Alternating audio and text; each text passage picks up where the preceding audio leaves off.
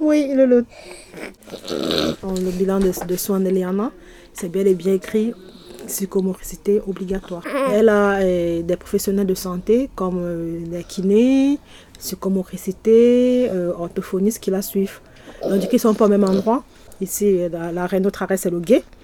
Il va falloir que je prenne le bus du guet jusqu'à Carré de Soie. Je descends à Carré de Soie, je dois prendre le métro A pour Charpennes. Et une fois à Charpennes, si je vais chez l'orthophoniste, je dois marcher un tout petit peu, 2-3 minutes. Je prends encore l'autre bus, le 17, pour aller à Descartes. Vous voyez, c'est super loin. Je vais à la kiné à Charpennes. Et je vais chez la psychomotricienne à Charpennes également. Pas au même endroit, mais c'est toujours Charpennes. Oui.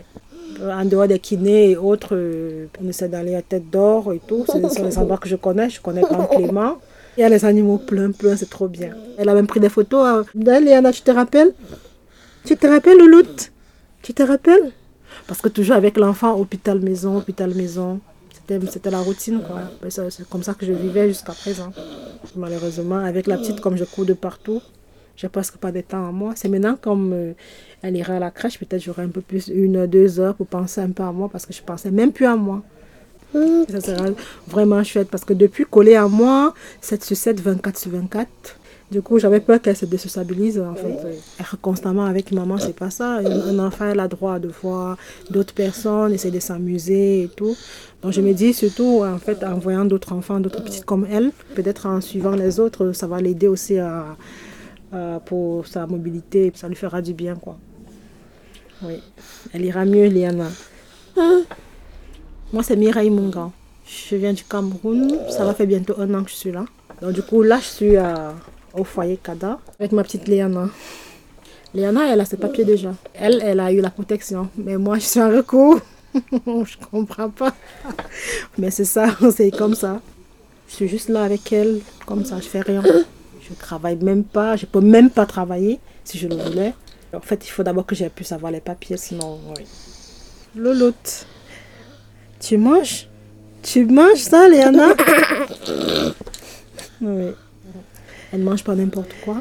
Et c'est ça, justement, ça ajoute sur mon budget parce que déjà, le lait, je lui donnais avant du lait que je trouvais, quoi. Et du coup, c'était pas bien pour son transit. Donc, du coup, maintenant, c'est du galiage qu'elle doit prendre. C'est super cher. C'est 17,50 € la boîte.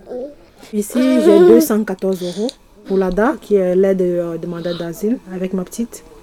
Vous voyez, si je retire 45 € par semaine, je pourrais même plus avoir 1 € pour donner à la compote à la petite. Vous voyez, donc du coup, je fais quand je peux.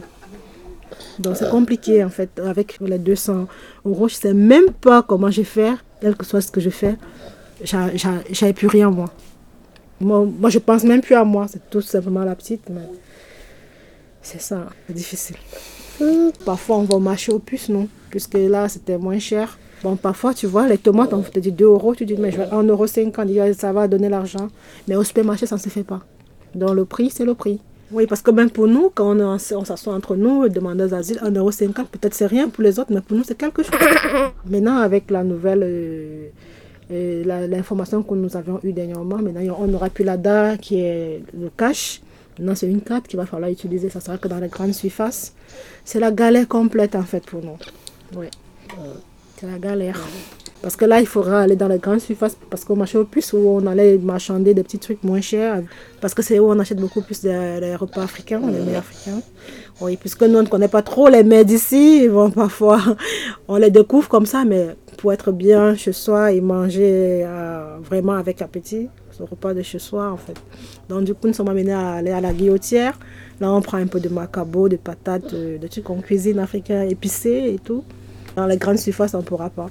Donc c'est compliqué pour nous ce système avec les cartes. On n'a pas le choix, qu'est-ce qu'on va faire?